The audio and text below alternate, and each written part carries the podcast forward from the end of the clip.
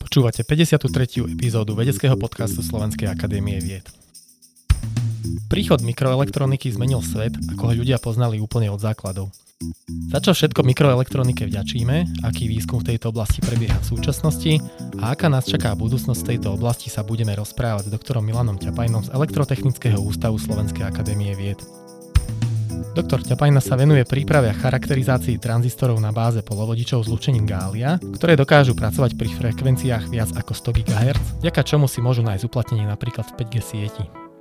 Pán doktor rád bicykluje, číta historické knihy a hrá na gitare. Moje meno je Peter Boháč a budem vás dnešným podcastom sprevádzať. Pán doktor, vítajte.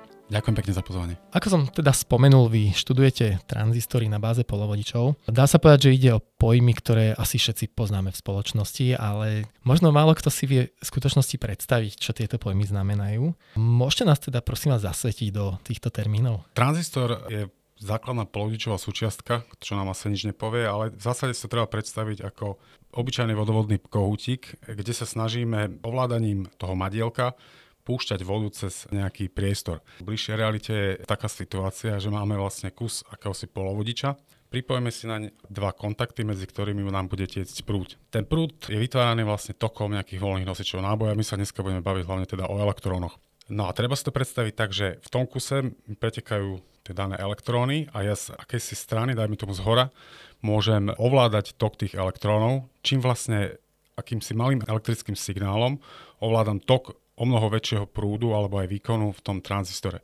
Čiže je to vlastne taká súčiastka, ktorá nám spína veľký prúd nejakým malým, buď prúdom alebo napätím. No a v konečnom dôsledku ju vieme využiť buď ako logické hradlo, čiže tečie prúd, netečie prúd, jednotka nula v digitálnej technike, alebo ho vieme použiť ako analogový zosilňovač, čiže zosilníme vlastne vstupný signál na mnoho väčší výkon na výstupe tranzistora.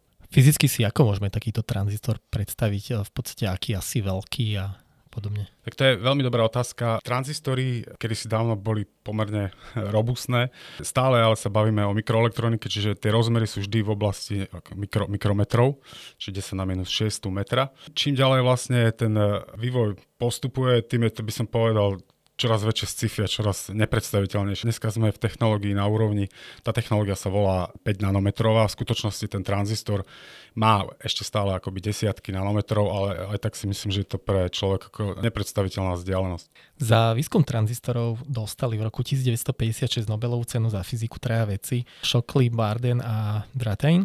Aký významný bol vtedy tento ich objav a ako v podstate zmenil svet? Tak ja si myslím, že to bol jeden z najprelomovejších objavov vôbec v dejinách ľudstva. Bežný človek to asi tak nevníma, ale keby sme sa naozaj začali zaoberať dôsledkami, aké to malo, tak zistíme, že v každom ohľade to bol prelomový objav. V prvom rade si treba uvedomiť, že dovtedy sa vlastne všetky zariadenia využívali vakuové elektrónky, čo si treba predstaviť ako obrovské súčiastky, ktoré by ani neboli taký problém. Problém bol tie obvody dookola. Musel byť vstupný transformátor, výstupný transformátor. Asi si každý pamätá také tie staré elektrónkové rádia, ktoré vážili asi 30 kg. Objav tranzistora spôsobil ako zásadnú zmenu v tom, že tie súčiastky poprvé mali o mnoho lepšie vlastnosti ako elektrónky a najmä došlo vlastne potom k obrovskej miniaturizácii všetkých elektronických obvodov a najmä k zniženiu spotreby týchto obvodov. To je úplne kľúčové. Pri elektronkových zariadeniach sa všetky tie súčiastky musia nažhaviť, tečie tam obrovský prúd. V polodiču sa to absolútne nedieje. Dokážeme využívať maličké prúdy, maličké signály a klasický príklad e, využitia polodičov sú dneska digitálne hodinky, ktoré dokážu v podstate pracovať na nejakú malú baterku aj niekoľko rokov. V podstate to bola zmena z elektronik na tranzistory. Aká zmena v podstate nastala vo výskume tých tranzistorov tej doby? Oni v podstate študovali tranzistory na báze Germania, ktoré v dnešnej dobe už sa pokiaľ viem vôbec nepoužívajú. Tak čo sa udialo teda od tejto doby? Prvá zmena bola tom, že sa prešlo na kremík. to je pomerne zásadná. Ale myslím si, že takým najdôležitejším milníkom bolo, že ak sme sa vtedy bavili o takom jednotlivom, o, hovorím, že diskrétnej súčiastke, o jednom tranzistore, ktorý sa povedzme pripajkuje na dosku plošných spojov, tak ďalším takým prelomovým objavom bolo skonštruovanie integrovaného obvodu, kde už neboli jednotlivé tranzistory akoby o sebe, ale integrovali sme ich monoliticky, takzvané do malého integrovaného obvodu a priamo sme už vytvárali konkrétny elektrický obvod s konkrétnou funkcionalitou. Úplne najbežnejšie najčastejší je povedzme operačný zosilňovač alebo rôzne analogové obvody. A ešte úplne prelomovým objavom bolo vývoj vlastne digitálnych obvodov, kedy sa začali vlastne tranzistory používať ako logické hradla a postupne to viedlo vlastne k vývoju mikročipov a mikroprocesorov. Mikroprocesory následne zaznamenali ako obrovský vývoj. Ak prvé mikroprocesory obsahovali povedzme tisícky tranzistorov, dnes ich sú už miliardy proste na čipe, ktorý je ešte by som povedal menší ako bol ten pôvodný a tá funkcia asi netreba nikomu vysvetľovať, ako funguje počítač a koľko zrejme operácií za sekundu dokáže zvládnuť. Čiže hlavné milníky vidím v výrobe integrovaného obvodu a potom v zavedení CMOS technológie, ktorá je vlastne základom pre dnešné mikroprocesory podstate všetkým týmto objavom musel predchádzať e, veľmi vážny materiálový výskum. Veľmi veľký milník bola syntéza nanokryštálu kremníka, čo v podstate doteraz je jedna z asi najzásadnejších technológií, aké ľudstvo vôbec pozná. Môžeme tak teda plynule prejsť na ten váš výskum, že čomu vy sa venujete, akým materiálom a ako na nich pracujete. Takto ešte by som trošku opravil. Ten kremík, ten sa ťahá normálne vo veľkých ingotoch. Je to žiadne malé zariadenie, dokážu sa dneska ťahať také ingoty, ktoré majú hrúbku 200 mm a z toho sa narežú potom dosky a do nich sa vytvárajú integrované obvody. Myslím si, že táto planárna technológia je naozaj ako jednou z najvyspelejších technológií, ako ľudstvo vôbec vyvinulo a aj poviem prečo. Predstavte si na veľkú plochu, nejaký 200 mm kotúč, vyrábame vlastne štruktúry, ktoré majú kritický rozmer 5-7 nanometrov a pritom to dokážeme homogénne zabezpečiť vlastne takéto štruktúry po celej tej doske. Čiže to sú vlastne dve protichodné požiadavky, ktoré predstavujú obrovskú, obrovskú výzvu a naozaj vývoj tej technológie, to bola obrovská snaha technológov, aj fyzikov, aj ďalších iných povolaní. No aby som sa vrátil k vašej otázke, ja sa venujem najmä polovodičom tzv. zlúčeninovým, kde my sa teda pomerne dobre vyhýbame kremíku. Zlúčeninové alebo viacložkové polovodiče znamená, že vždy vlastne je ten materiál tvorený dvomi alebo aj viacerými atomami. Konkrétne som sa venoval výrazne galium nitridu a úplne aktuálne sme prešli z tohto výskumu na vývoj oxidu galitého alebo oxidu gália. Ako ste spomínali, tak vy pracujete so zlučeninami gália, ktoré v súčasnosti sa aj dosť e, používajú. V podstate takmer každom mobilnom telefóne máme arzenit gália Aké výhody prinášajú materiály, ktoré vyštudujete v porovnaní s tými, ktoré už sa komerčne takýmto spôsobom používajú? Aj keď napríklad nitrit gália treba si spomenúť, on sa používa v LED diodách a podobne. Takže aké výhody vidíte v týchto materiáloch a prečo ste si ich teda vybrali na štúdiu? Nitrit gália, ako ste správne spomenuli, je vlastne už dneska významný materiál z hľadiska optoelektroniky. Všetky vlastne biele ledky sú na báze nitridu gália. My sme sa venovali výskumu elektronických prvkov, čiže najmä teda tých tranzistorov a hlavný význam týchto súčiastok je v tom, že dokážu súčasne vlastne fungovať pri veľmi vysokých frekvenciách a dokážu ovládať veľmi veľké výkony. Toto je v prírode úplne protichodný jav. Bežne vieme donútiť e, nejaký kremikový tranzistor, aby fungoval pri vysokých výkonoch, ale bude fungovať pri veľmi nízkych frekvenciách. A zase naopak môžeme ho prinútiť, aby fungoval pri vyšších frekvenciách, ale potom jeho výkonová hustota pôjde dole. A práve elektronické súčiastky na báze gallium nitridu, nie je tam samotný ten materiál, dokážu vlastne akoby porušiť tento zákon prírody a dokážu vlastne pri veľmi vysokých frekvenciách spínať veľmi vysoké výkony. Všeobecne prečo teda zrovna to gálium alebo zlučeniny gália majú tieto výhody, dajme tomu porovnaní s tým kremikom? Dôvodov je hneď niekoľko. Ešte poviem takú zaujímavosť, že nitrit gália je vlastne úplne syntetický materiál. Príroda ho vlastne nevytvára, sa nenastavujú také vhodné podmienky, aby vznikol. No a v ktorými vlastnosťami je taký špecifický? Je to najmä parameter, ktorý sa volá tzv. šírka energetickej medzery. Tá nám hovorí o tom, že a koľko energie potrebujeme, aby sme preniesli elektrón z, z valenčného stavu do nejakého voľného, kedy nám bude viesť prúd. Ale ľudskou rečou to znamená, že môžeme naň priložiť veľké napätie a ten materiál sa neprerazí. Čiže ponúka nám vlastne veľké prierazné napätie. Môžeme naozaj priložiť naň vysoké napätie a stále bude, bude v poriadku. Druhou veľmi zaujímavou vlastnosťou je, že tie voľné elektróny, ktoré v ňom budeme mať, vedia dosiahnuť pomerne vysokú rýchlosť a treťou, ktorá je tiež e, veľmi dôležitá vlastnosť, je, že dokážeme pomerne jednoduchým spôsobom vytvárať tzv. heteroštruktúry, kde vlastne kombinujeme tento nitrit gália s ďalším jemu podobným materiálom, kde napríklad do gália pridáme hliník alebo indium a vytvoríme tak úplne, by som povedal, že iný materiál, my ho voláme algan alebo indium aluminium nitrid alebo hliník gallium nitrid. A vytváraním takýchto heteroštruktúr môžeme zabezpečiť to, že na ich rozhraní vznikne vlastne veľmi hustý elektrónový plyn, ktorý navyše sa nachádza v tzv. kvantovej jame, možno, že sa o tom ešte budeme baviť. A tá kvantová jama nám zabezpečí to, že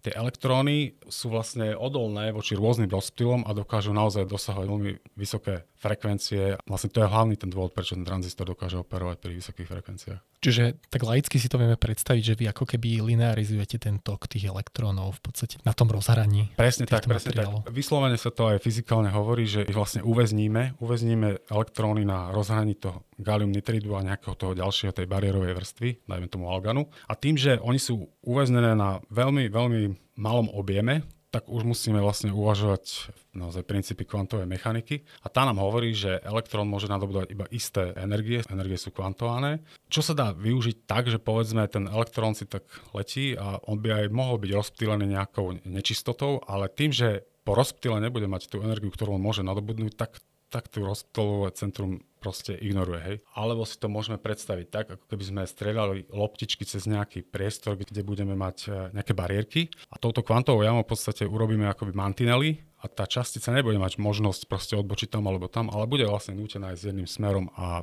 tým pádom sa bude pohybovať s veľmi vysokou rýchlosťou. V podstate viackrát sme už spomenuli ten pojem, ale jedna z charakteristických vlastností týchto tranzistorov je frekvencia, pri, ktorej oni teda vedia pracovať. A už ste to aj teraz teda spomínali s tým tokom elektrónov, tak ako si to môžeme predstaviť? Teda, čo to je teda tá frekvencia toho tranzistoru? Úplne taký najjednoduchší, ale zase na druhej strane celkom fungujúci model. Treba si predstaviť situáciu, ako som spomenul, ten tranzistor, že máme dva kontakty my povieme, že ohmické, čiže odkiaľ budeme vystrelovať naše elektróny. A rýchlosť nášho tranzistora bude v podstate daná dobou preletu medzi jedným kontaktom a druhým kontaktom. Tá doba preletu je to akože pomerne zložité, ale určite vždy bude závislá od vzdialenosti, čiže čím menší spravíme tento kanál, kde vlastne elektróny prelietajú, tým kratší čas to bude tomu elektrónu trvať. A druhý dôležitý parameter je tzv. pohyblivosť tých nosičov, čo si treba predstaviť ako nejakú schopnosť ich urýchliť, ako rýchlo vlastne reagujú na vonkajšie vplyvy. No a táto pohyblivosť na jednej strane je vysoká v tom samotnom materiáli, je to ako keby materiálová vlastnosť. E, a za druhé, keďže tie elektróny sú uväznené, tak to ďalej zvyšuje pohyblivosť týchto nosičov náboja.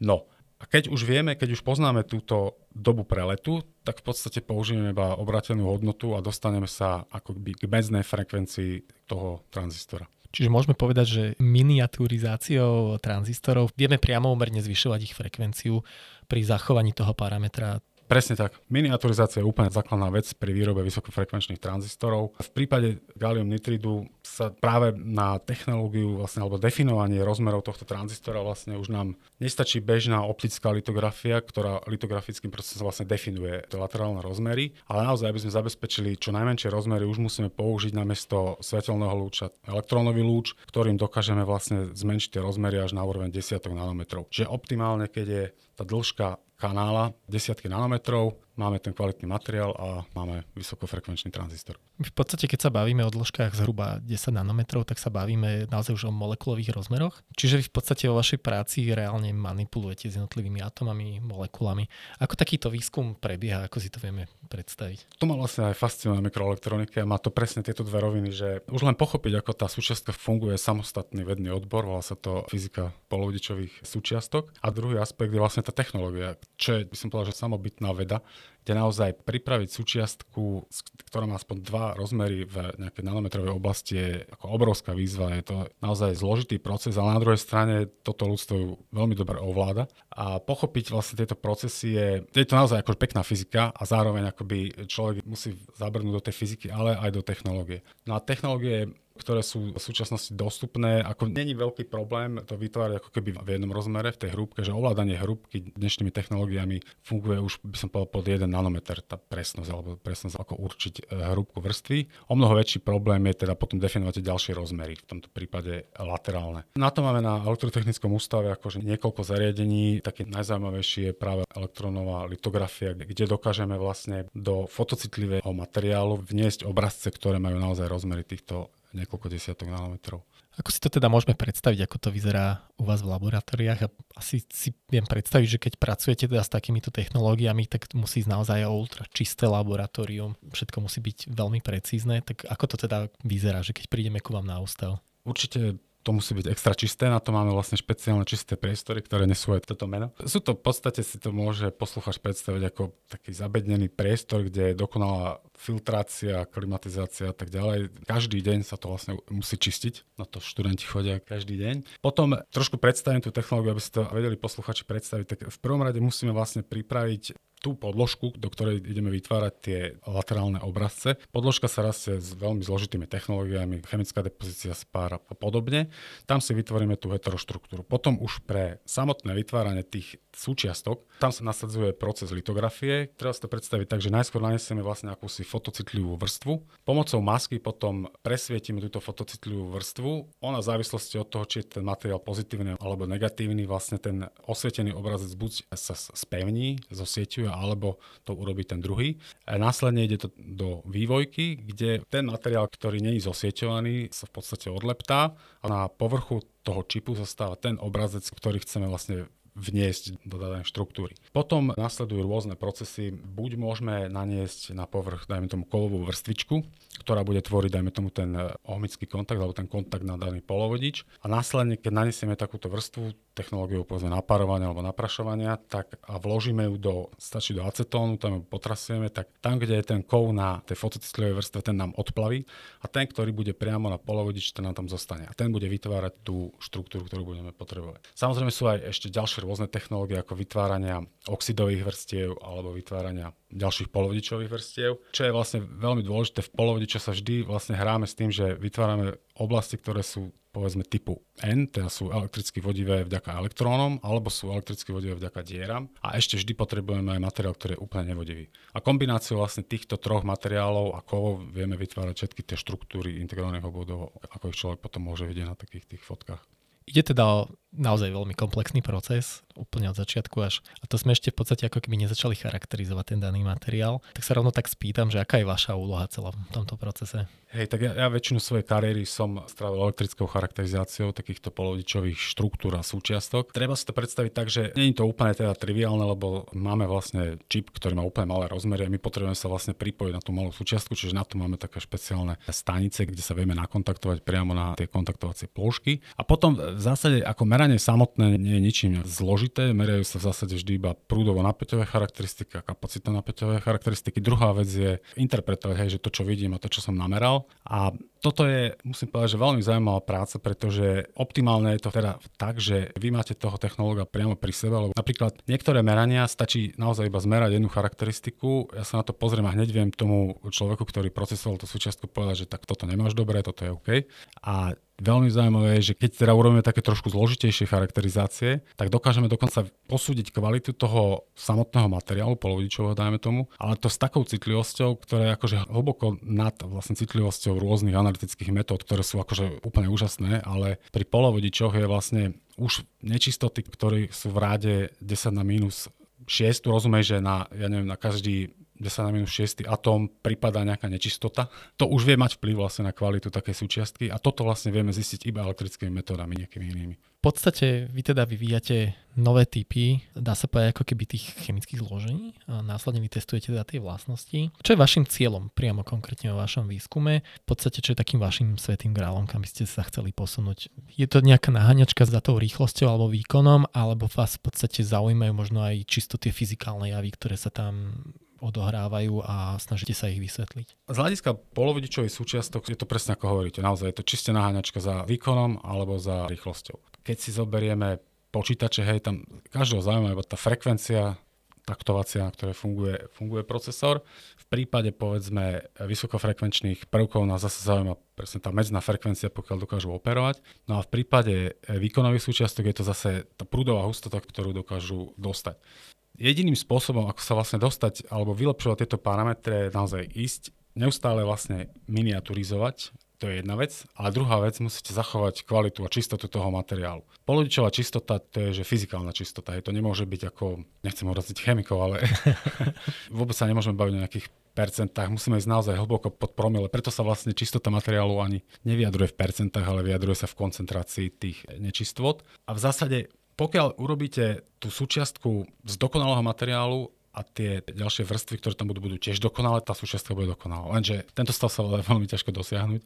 Vždy je tam množstvo vlastne poruch, ktoré buď sú akoby prirodzené tomu materiálu, alebo ich tam zanášame vlastne práve procesom prípravy tej súčiastky. V podstate ide o typ výskumu, kde dá sa povedať, tečí aj veľmi veľa peňazí nakoľko v podstate to sú veľké preteky veľkých technologických firiem, predháňajú sa vo výkonoch svojich mikročipov a podobne.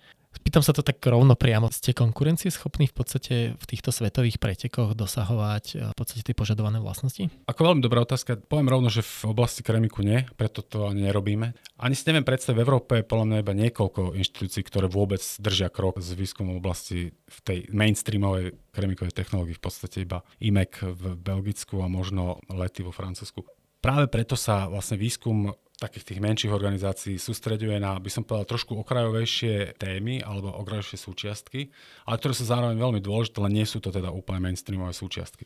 A na druhej strane, keď si človek pozrie, čo sa u nás teraz deje, tak tie veci podľa mňa prídu, ak prídu do praxe, tak prídu do praxe až 10, 15, 20 rokov naozaj. To je ešte veľmi ďalká budúcnosť. Čiže človek musí trošku fungovať v nejakej oblasti vizionárstva, že musím si predstaviť, že kam asi táto problematika pôjde ďalej, stanovím si akési ukazovatele, nájdem si vhodný spôsob, vhodný materiál a snažím sa vlastne pripraviť takú súčiastku, ktorá, ako hovorím, bude v podstate aktuálna až o 20 rokov. A v tomto prípade, keď je človek akoby na tej vlne tých nových vecí, tak v tom prípade dokáže byť konkurenceschopný. Pracujete s gáliom. Ja som si naštudoval, že za posledných 5 rokov sa cena gália na trhu viac ako zdvojnásobila. V podstate okolo roku 2018 to bolo niečo okolo 200 dolárov za kilogram a teraz v súčasnosti to je viac ako 600 dolárov za kilogram. A okrem toho sa viac ako 95% svetovej produkcie gália produkuje v Číne teda pochádza z Číny.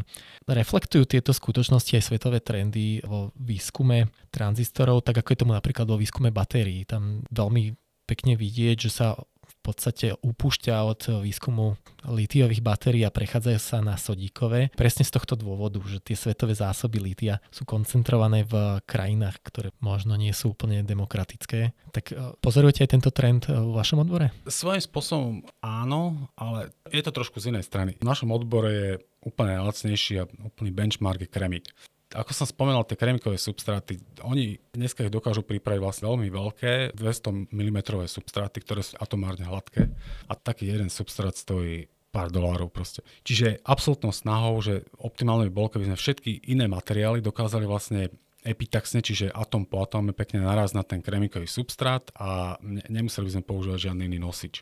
Potom ešte mám takú poznámku k tým vstupným materiálom. Ono je to aj tak eh, nakoniec tak, že my keď pripravíme galium nitrid alebo oxid, tak potrebujeme ten náš vstupný materiál je akýsi prekurzor, ktorý zase musí byť dodaný akože enormnej čistote a naozaj tá cena vstupného materiálu by som povedal, že vôbec nehrá rolu. Ten prekurzor je o mnoho drahší ako samotné gálium. Ale na druhej strane sa ho veľmi veľa nespotrebovala. Hej, v tom je čaro mikroelektroniky, že my už považujeme dvojmikrometrovú vrstvu za hrubú. Ako. Čiže taký jeden prekurzor nám vydrží, jeden kontajner nám vydrží v podstate celý rok. Samozrejme, niečo iné je to v priemysle, ale nemám pocit, že by bol akoby galium určite nie je na zozname. Je to proste galium nitrit, podobne ako ďalšie tieto zlúčeny sú bežne vyrábané. A pokiaľ viem, tak na Slovensku máme aj firmu, kde sa snaží vlastne recyklovať galium, teda získavať vlastne recyklované galium arzenid. Áno, to sú v podstate také trendy teraz recyklovať tieto typy materiálov. Vývoj pokročilých tranzistorov úzko súvisí aj s vývojom čoraz pokročilejšej elektroniky, ako sme si spomenuli. A v prípade vášho výskumu sa veľmi často spomína vývoj 5G sietí. Aká je úloha tranzistoru teda v týchto sieťach?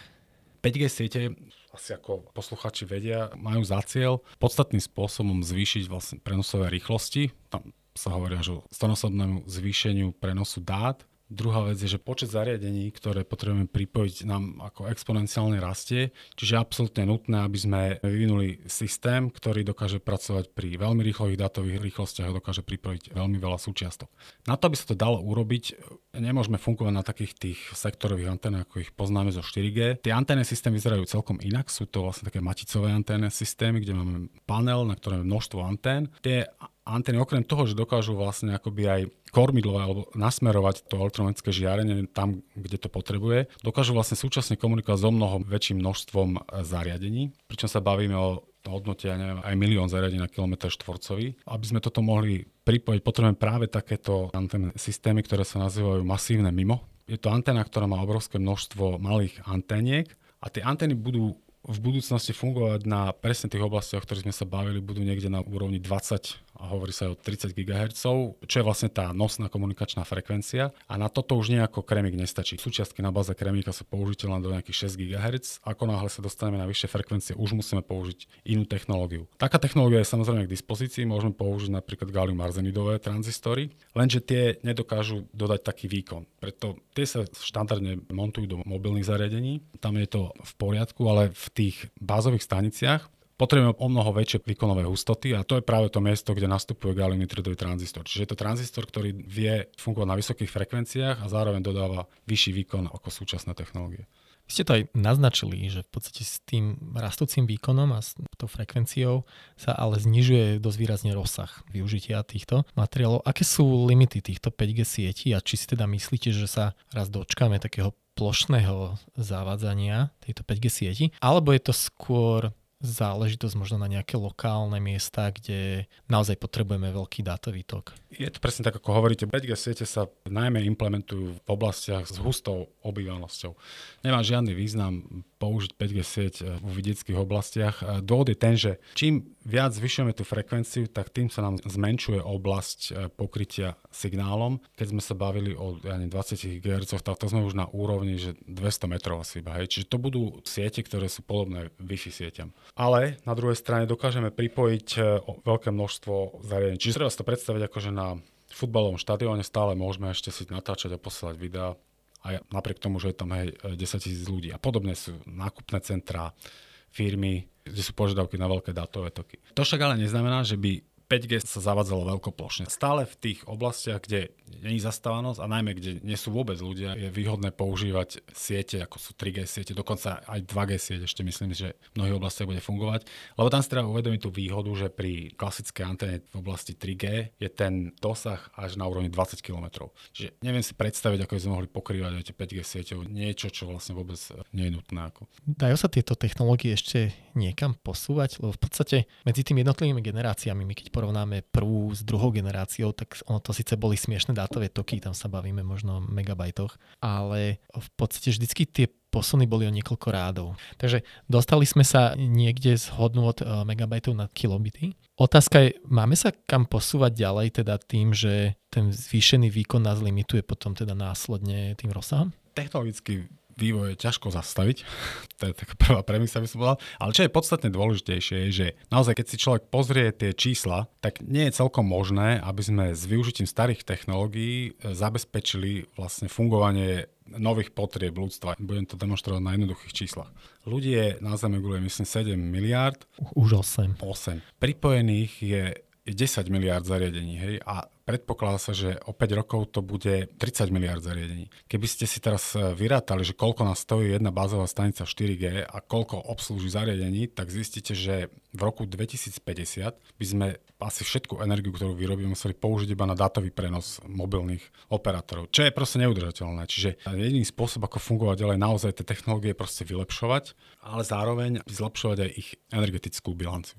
Okolo zavadzania sietí 5G bolo naozaj veľké halo. Ja viem, že vy ste sa aj zúčastňovali debat ohľadom tohto. Prečo sa tak ľudia báli zdravotných rizik? A teraz otázka je, naozaj tam tie zdravotné riziká sú? My v podstate už vieme, na Slovensku prvá sieť bola zavedená 2019 a testovacia. Momentálne sa už používa do roku 2020 v niektorých mestských častiach Bratislavy. Majú sa teda ľudia naozaj obávať, alebo je to nejaký proste hoax?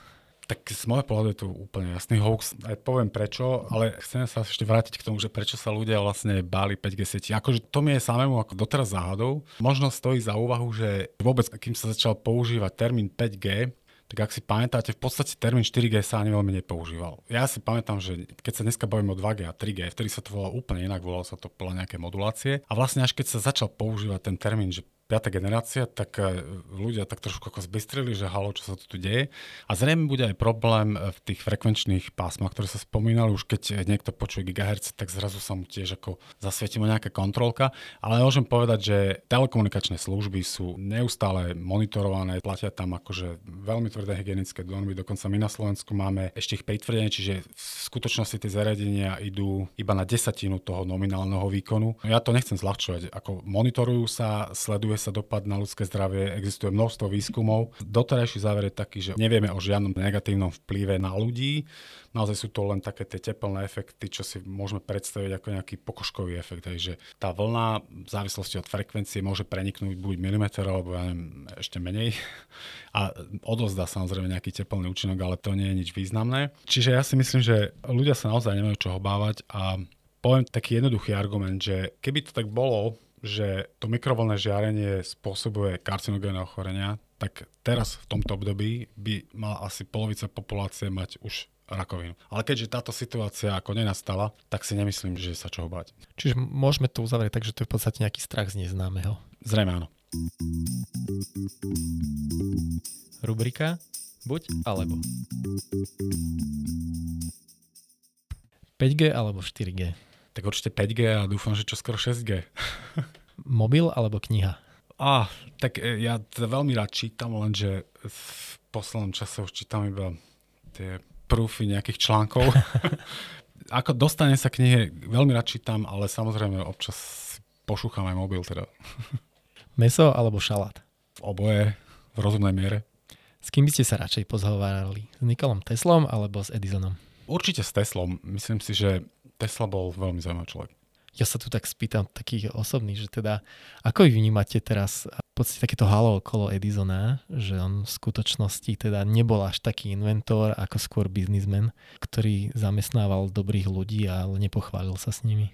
Keď si človek pozrie na tie čísla tých patentov, ale teda množstvo, hej, množstvo patentov, množstvo objavov a najmä teda množstvo úspešných objavov, tak naozaj zapochybuje, či je toto vôbec v ľudských silách, čiže podľa môjho názoru bol teda skôr dobrý manažer a zrejme v tom období, ale asi to nebol nejaký extrémny prehrešok nepochváliť proste aj tých svojich zamestnancov. Vtedy proste on zodpovedal za tú firmu a tachrilo vynálezy. Čiže asi to bolo prirodzené. Dnes sa na to už samozrejme pozrieme inak. Tak. V súčasnosti pozorujeme čoraz väčší trend polarizácie spoločnosti a mnohé verejné osoby, ale teda a musím povedať, že aj vedci sa stávajú terčom rôznych e, útokov a vyhrážok v podstate aj za výroky súvisiace s našou prácou. Vy ste dosť často vystupovali v tých diskusiách okolo 5G. Stretli ste sa osobne s niečím takýmto? Musím povedať, že osobne nie. Samozrejme, že vždy po takejto diskusii sa mi ako rozprúdil e, na Facebooku teda trafik, ale ja som sa nestretol s osobnými útokmi. Skôr priatelia, sa, teda priatelia, takí tí neznámi známi sa ozvali a vymenili sme si pár správ, pár komentárov, ale naozaj vo veľmi dobrom. A ste sa zapájali potom tak do nejakých facebookových diskusí, aby ste uviedli veci napríklad na pravú mieru? Chvíľu som to skúšal, ale následne som pochopil, že to nemá absolútne žiadny význam.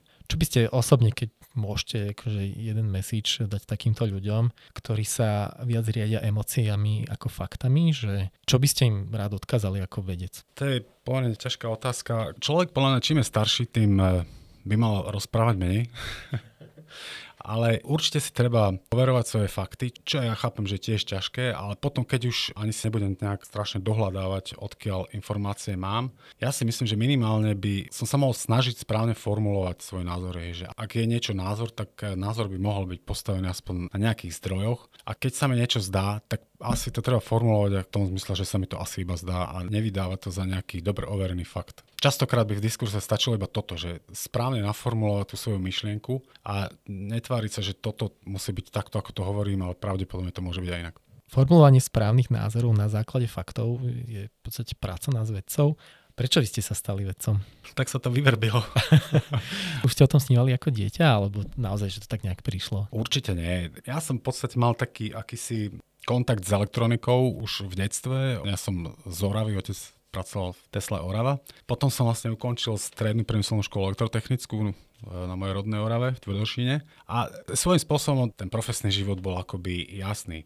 Ale aj som si bol istý, že chcem ísť na vysokú školu, ešte z hodou nejakého okolnosti som medzi tým bol na ročnej vojenskej službe. Čiže keď som sa dostal na výšku, tak eh, jemne povedané som bol dosť intelektuálne vyprahnutý, ale našťastie sa mi to teda nejak podarilo absolvovať. No a potom podľa mňa na vysokej škole je, dôležité, akých ľudí človek stretne, akých stretne učiteľov, pretože u mňa to boli konkrétni ľudia, bol to môj potom budúci školiteľ, docent Laco Harmata, jeho doktorant, Peter Gurník a potom následne ja som vlastne začal doktorantúru študovať na fakulte elektrotechnika a informatiky a našiel som si vlastne vedľajší job na elektrotechnickom ústave. Tam zase som sa stretol s Karolom Frelichom a naozaj kombináciou týchto ľudí, s ktorými sa človek stretne, tak nakoniec e, sa človek niekde dostane. S odstupom sa to môže javiť, že ako veľmi koherentný príbeh, ale musím povedať, že som sa v tom živote tak ako každý podľa mňa mladý človek tak trošku potácal. Čo vás najviac baví na vedeckej práci? Najviac ma baví ako to hľadanie, poviem také to mravenčie, hej, že mám nejaký problém a vedec vždy vie, ako sa má k problému postaviť. Zloženie si dostupnú literatúru, vie sa pekne akože dostať k problému, k jadru problému. No potom je to samozrejme laboratórna práca, ale musím povedať, že k tej sa dostávam už čoraz menej, začínam veľmi funkcionáčiť. A potom určite mám rád ako aj také tie vedecké dišputy typu na konferencii. to je ako veľmi príjemné sa stretnúť vlastne s kolegami a prípadne si dať spolu aj pohár vína. Ovplyvnilo práve toto stretávanie sa s vedcami nejakým spôsobom. To, čo sa udialo v podstate za posledné 3 roky, mali sme tu COVID, začali sa robiť vtedy online konferencie, následne sa prešlo nejaké hybridné konferencie. Vrátilo sa to už v vašom prípade do normálu, alebo podstate tam badáte nejaké zmeny? Ešte zatiaľ sa to normálne nevrátilo, ale musím povedať, že už sa to vracia. V mojom prípade je to trošku iné, lebo mám vlastne teraz e, malého trojročného syna, ktorý začal navštevovať škôlku, čiže je to trošku také iné obmedzenie, ktoré predtým povedzme nebolo, alebo bolo inak. Čiže skôr mám obmedzenie takéto osobné, že nejdem na už toľko konferencií, ako to bolo predtým, ale už vlastne nie je teraz problém ako vycestovať, stretnúť sa s ľuďmi v rámci Európy. Samozrejme, že vo svete je trochu inak. Ešte stále niekde patria, napríklad v Ázii platia všetké opatrenia, čiže tam ešte to nie je také jednoduché, ale v zásade už to funguje. Budete ho brávať so sebou na konferencie? Ak mi, ak mi, ak mi ho dajú. Mňa toto zaujalo, že kedy si to bola pomerne bežná prax, že naozaj na konferenciách sa niekoľko detí objavilo, tak uh, možno by sme sa k tomuto mohli vrátiť. Vy ste dva roky po štúdiu strávili ešte vo Veľkej Británii na postdoku. Čo vás motivovalo k návratu na Slovensko? V mojom prípade to určite bolo celkom jednoznačne rodinné zázemie. Ja mám vlastne ako aj veľmi širokú rodinu a to bol taký, ako by som povedal, najdôležitejší aspekt. A možno, že druhý bol, že ja to vidím ako pomerne jednoducho. Ako keď e, som vyštudoval tu na Slovensku, chápem to tak, že bolo do mňa investovaných množstvo peňazí, tak by bolo podľa mňa celkom aj vhodné ich nejakým spôsobom tejto spoločnosti vrátiť. Rubrika Veda versus viera. V čo veríte? A tak ja som praktizujúci kresťan a teda verím v Boha. A môžem, môžem to aj rozvieť v zásade, no, alebo nemusím. Ako najradšej trávite voľný čas? Pokiaľ si ho nájdem, tak rád by som bicykloval, ale to už dopadlo tak, že vlastne bicyklujem iba z práce do práce, čiže toto svoje hobby mám ako vybavené týmto veľmi efektívnym spôsobom. Máte to ďaleko? Ja, ja som teda z Stupavčan, na Patronku mám v rozmedzi od 15 km až do 30 km podľa toho, akú trasu si zvolím. Teda holdujem aj cestnej cyklistike, aj horskej cyklistike a stúpam v tomto naozaj dokonalú polohu. Dá sa ísť cez Malé Karpaty, dá sa ísť okolo Moravy, je to úžasné. Takže to striedate počas roka? Áno, áno. Najmä v zime, ako je skôr teda cestná cyklistika a už keď je to počas také lepšie, teda ubudne blata, tak sa snažím ako vkladať do toho aj horský bicykel. Kedy si som jazdil iba horský, ale je to nadlho a tým cestiakom človek vie byť v práci za pol hodiny. V podstate v priebehu pár posledných rokov dosť médiami rezonovali mnohé aj smrteľné úrazy profesionálnych cyklistov. Na cestách v podstate ten počet aut sa zvyšuje, šoféry asi nie sú až tak ohľadúplní. Nemáte obavy z tohto? Ako určite mám, ale ja by som trošku rozporoval, že tí šoféry sú určite vo všeobecnosti ohľaduplnejší. Ja tam vidím akože istú zmenu. Ono je to ale v zásade na nič platné, k vám stačí vlastne to 1% tých neohľaduplných e, vodičov a tí vás dokážu ako celkom spolahlivo zabiť. Keby ste si mohli vybrať robiť čokoľvek, dajme tomu teraz hneď a čokoľvek, kdekoľvek, s kýmkoľvek, čo by to bolo? Úplne z kraja by som bol chvíľu doma, aj nejaký mesiac možno, s malým synom. A ja vždy o sebe hovorím, že keby som nebol elektrikár, tak by som chcel byť geológ. To ma vždy tak fascinovalo, že vedieť sa vlastne pozrieť na ten kameň a povedať si, že hm, treťa hovorí také. No, toto ma veľmi fascinuje. Čo tak konkrétne, pretože geológia je tiež pomerne komplexný, v podstate ako keď povieme, že chémia alebo fyzika. Máte nejakú konkrétne tému, čo by sa vám páčilo? Asi ani nie. Mňa strašne fascinujú tie horotvorné procesy vždy sa mi páči, keď nejaký geológ mi začne rozprávať, že ako sa to tu vyvrastnilo. Nič také akože veľmi konkrétne. Mám rád hory, mám rád turistiku a je úžasné, keď vám niekto vie porozprávať, že ako tie hory vlastne vznikli a čo s nimi bude nasledovať. Máte nejakú zbierku hornín minerálov? Nie, nie, nemám. Spomínali ste pri Rubike buď alebo že rád čítate. Aké knihy radšej prečítate? Ja sa priznám, ja už som prešiel čiste k literatúre faktu. Nemám čas na beletriu, tak som si to vyhodnotil. A som veľký fanúšik teda akési historickej spisby. Veľmi rád si čítam o histórii, najmä o histórii Slovenska. A môjim takým osobným cieľom je vedieť vymenovať všetkých eh, kráľov Uhorska ako postupne išli za sebou. Koľko, vám ešte, koľko vám ešte chýba? Poznám všetkých, ale neviem ich ešte chronologicky zoradiť. Tam to je komplikované, pretože tá hierarchia nebola úplne chronologická. Áno, áno. Tak veľa šťastia. Ďakujem.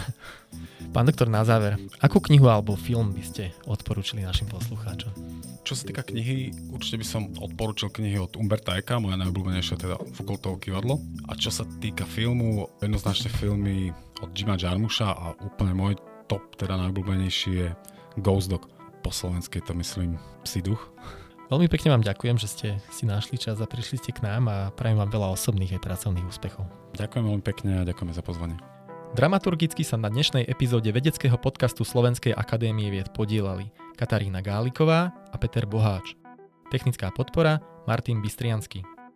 Ak sa vám náš podcast páči, dajte o ňom vedieť aj svojim priateľom. Každé vaše zdieľanie nás poteší.